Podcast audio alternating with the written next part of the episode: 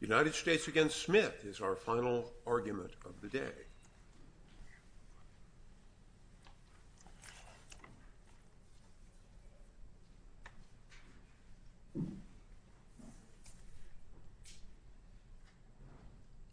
Mr. Levin.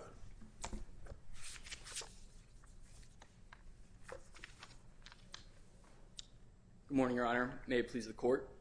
This appeal presents a straightforward legal question. Did Illinois robbery criminalize reckless force? The answer is yes.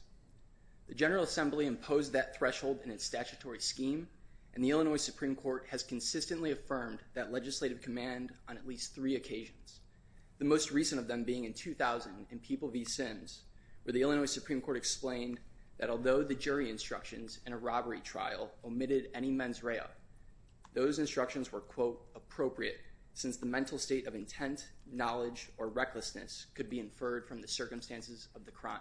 What do we do about People v. Ramirez from 2023, where the Supreme Court, in interpreting that statute, said when a statute neither prescribes a particular mental state nor creates an absolute liability offense, then either intent, knowledge, or recklessness applies?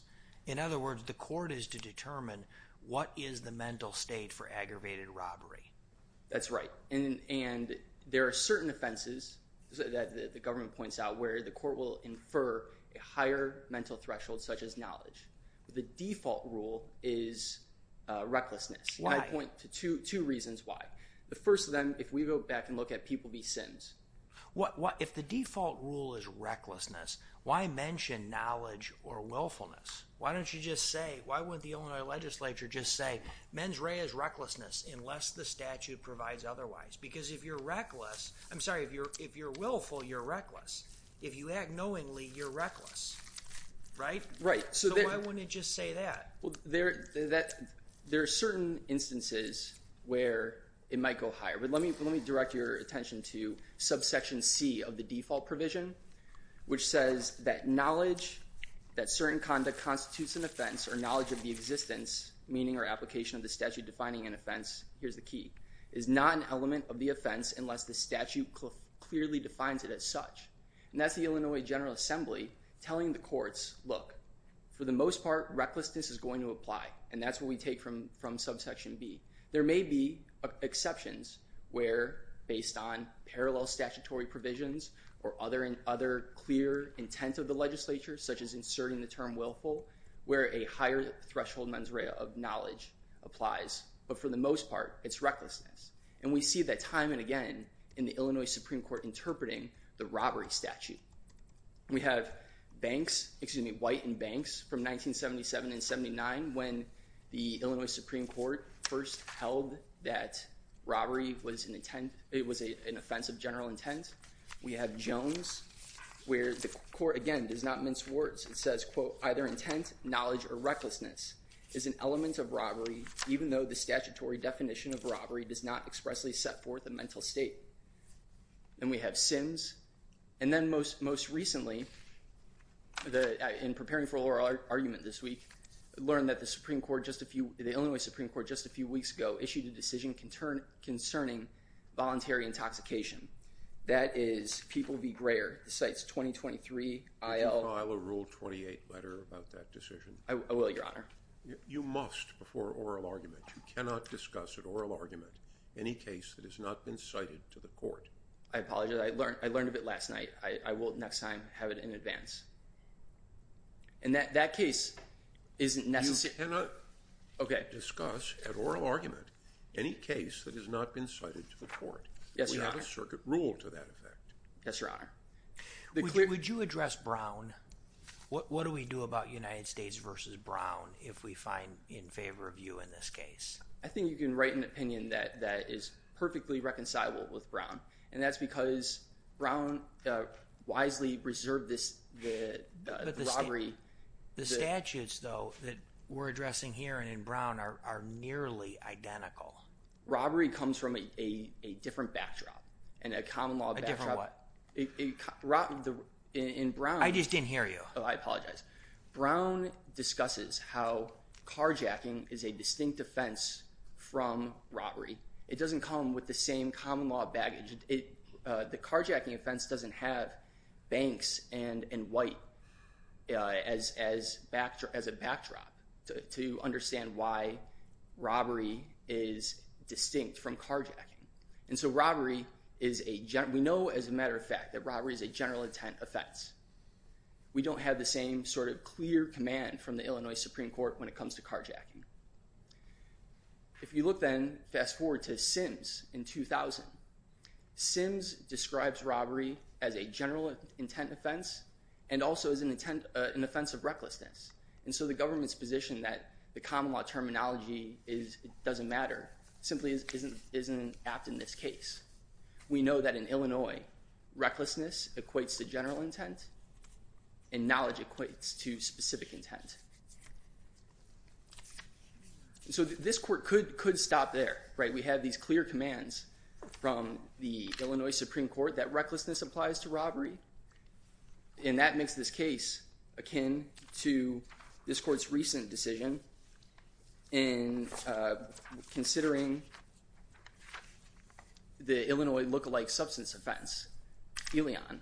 And that is just as Elion uh, addressed how the Illinois look-alike substance offense included advertising, which made it a mismatch. Here too, robbery encompasses recklessness, which makes it a mismatch. Even if this court wants further confirmation that Illinois robbery poses a categorical overbreadth, I would start, I would uh, direct the court to start by looking at drunk robberies. That is, the drunk robberies are reckless robberies. And that satisfies uh, or demonstrates how, uh, that illustrates how the Illinois General Assembly's command that recklessness applies would sweep up reckless conduct. And so from 1979 to the end of 2012, when recklessness attached, every robbery that was committed while drunk was, uh, the defendant could not raise the defense of intoxication precisely because robbery nevertheless criminalized that conduct. Additionally, this court can look to the three examples that I cited, Hollingsworth, Bradford, and Lewis, which makes this case akin to the Sixth Circuit's analysis in White, where it analyzed Ohio aggravated robbery. And the facts of that Ohio aggravated robbery case, Knight, are just like Bradford and uh, Hollingsworth, where the victim-centric perception of objectively reasonable perception of a threat of force is what satisfies robbery's uh, force element. If there are no further questions, I'd like to reserve the remainder of my time for rebuttal. Very good. Certainly, counsel.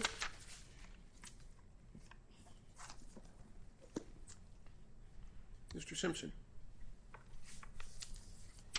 Good morning again, Your Honors. Scott Simpson for the United States. Uh, this court and the Supreme Court have said that uh, we should ignore fringe possibilities and imaginative hypotheticals in applying the categorical approach. Needless to say, it's very imaginative to say that someone could recklessly commit an aggravated robbery. Conceivably, conceivably, uh if the defendant's position were correct, you could conceivably have an encounter with someone, say, out on the sidewalk, and this is, again, when the pre-2013 statute was in effect, then walk away and find that person's property in your pocket and say, oh, no, I think I just violated the robbery statute. Uh, I shouldn't be so reckless. And according to the defendant's argument, Illinois would convict you. Uh, and it wouldn't just be robbery. It would be aggravated robbery. Uh, now, not surprisingly, this court has already held that the pre-2013 Illinois aggravated robbery statute satisfies the Elements Clause.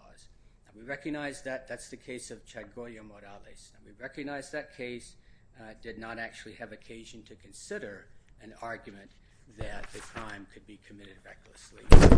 But uh, at minimum, if this court were to rule in favor of the defense in this case, uh, Chagoya Morales would no longer be good law.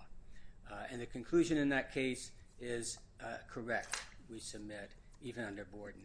Uh, starting with the statute, the defendant has to use force or threaten the use of force uh, and indicate verbally or by his actions that he or she is presently armed with a firearm or dangerous weapon. The word indicate connotes deliberate action. Uh, and the state law fully supports that interpretation as well. In affirming convictions for robbery crimes under the pre-2013 statute, the Illinois courts Uh, looked for facts that the defendant intended to communicate force. For example, you have the McMichaels decision. If I could summarize just a few of those decisions, and these are all in the briefs.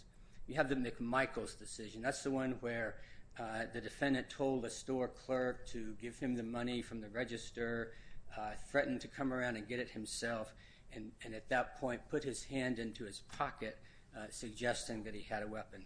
The very fact that the court was looking for that affirmative indication of intent, that deliberate suggestion of force, shows that the court was requiring more than a reckless or accidental show of force. Uh, and you have the Fields decision. That's the one where the defendant uh, was in a store, I believe, saw the victim's open wallet and said, you're going to help me out with some of that because I have this, and then he put his hand in his pocket. Again, the court, uh, in finding that that was robbery, emphasized those facts. And then Watson, uh, also in our briefs, the court said the defendant, quote, ordered the employees of a credit union to give him all the money, became more and more agitated, never took his hand out of his coat pocket, and made a point, the court said, of placing his hand still in the pocket on top of the counter and moving it toward the teller. Once again, the court was looking for and reciting facts that indicated a deliberate show of force. Um, and one more, Bradford. I believe uh, defense counsel mentioned this one. Uh, that's the case where the defendant uh, robbed a grocery store, and the court there said, quote, the evidence showed that defendants handed the cashier a note, the first line of which read, put all the money in the cash drawer in a bag. When the cashier, and again, this is still quoting the court, when the cashier looked up from the note, the court said, one of the defendants moved his entire right hand into a camera bag which hung from his shoulder. They're looking for evidence of a deliberate show of force. And then affirming that conviction, the court said, quote, there was no doubt that such a movement under such circumstances constituted a threatening of the imminent use of force of such a nature likely to induce the cashier to part with the money against her will. So uh, the state courts would not be looking for that kind of uh, affirmative, deliberate indicia of force and reciting them in the course of upholding the convictions if the uh, offense could be committed recklessly. Then there's Williams, where the court rejected a contention that someone could be convicted of aggravated robbery if he simply happened to have his hand in his pocket behind his back or in his shirt sleeve or under his T-shirt. That's exactly what the defense here is contending, that someone can be convicted of aggravated robbery uh, under the prior Illinois law based on a misunderstanding or accidentally suggesting force. But that the case law, the state case law uh, applying the statute indicates that that's simply wrong. Uh, and the state courts have said over and over that a subjective feeling of fear on the part of the victim is insufficient. Uh, that's in McMichaels, it's in Williams, uh, it's in Hollingsworth, which is also in the briefs, and I believe defense counsel mentioned that one. Um, so Mr. Smith, the defense here, has not pointed to any Illinois decision that actually affirmed a conviction for robbery where the defendant recklessly conveyed force. Uh, if I could address just a few, of a couple of the arguments that uh, the defense counsel mentioned uh, in response to all of that. On the general mental state statute, um, I believe Judge Kirsch, you discussed that with defense counsel. Um, the Brown decision is a big problem. It's a big problem for the defense in that regard. This court decided that just last year. And in that Brown decision, the importance of it is not uh, that it involved, I believe it was carjacking. Uh, the importance of it isn't that it's involved carjacking versus uh, robbery or whatever. The importance of Brown is that in Brown, this court rejected the contention that the state general mental state statute inserts a mental state of recklessness into any statute that does not uh, expressly prescribe a mental state. That Brown decision just entirely gets rid of that argument. Um, basically then, uh, what that mental state statute means, we believe, is that the mens rea required under each statute is intent or knowledge or recklessness as appropriate. That's reflected in what the courts do with that. Uh, they look at the statute and decide which of those mental states is indicated by this particular statute. Uh, and then you have this whole thing about uh, general intent versus uh, specific intent. Um, I'll quote a tiny bit of what the Supreme Court said. I believe this may have been Justice O'Connor in the Voisine case. No, it couldn't have been O'Connor. 2016, the Supreme Court said, talked about this general intent versus specific intent um, dichotomy. Uh, and one of the things that that decision said was, whether and where conduct that we would today describe as reckless fits into that obscure scheme is anyone's guess.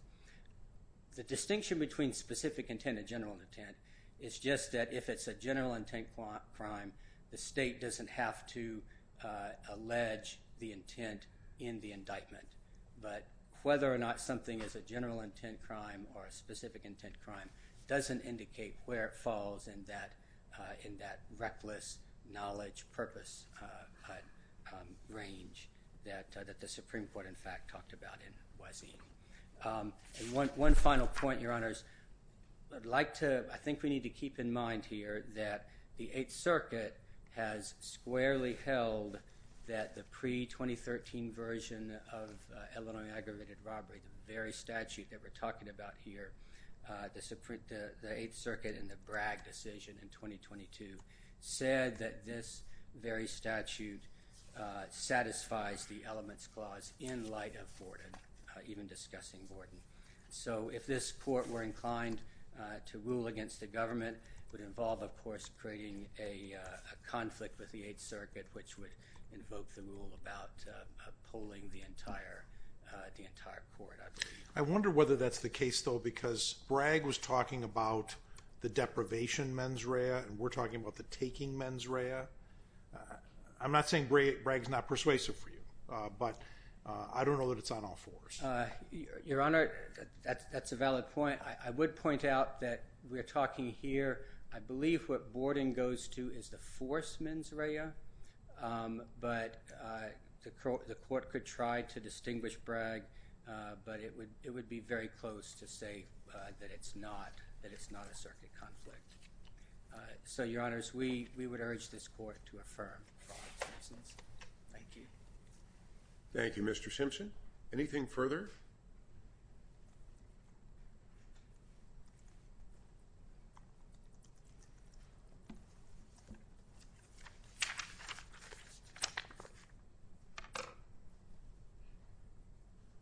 Honor. Three points in response. First, to pick up where the government left off regarding the common law versus model penal code taxonomy, the government hasn't addressed SIMS, and in Illinois, to put it simply, general intent equates to recklessness, specific intent equates to knowledge. Second, the government started by discussing how this court shouldn't rely on fringe possibilities. I would submit that drunk robberies are not fringe robberies at all. They occur all the time.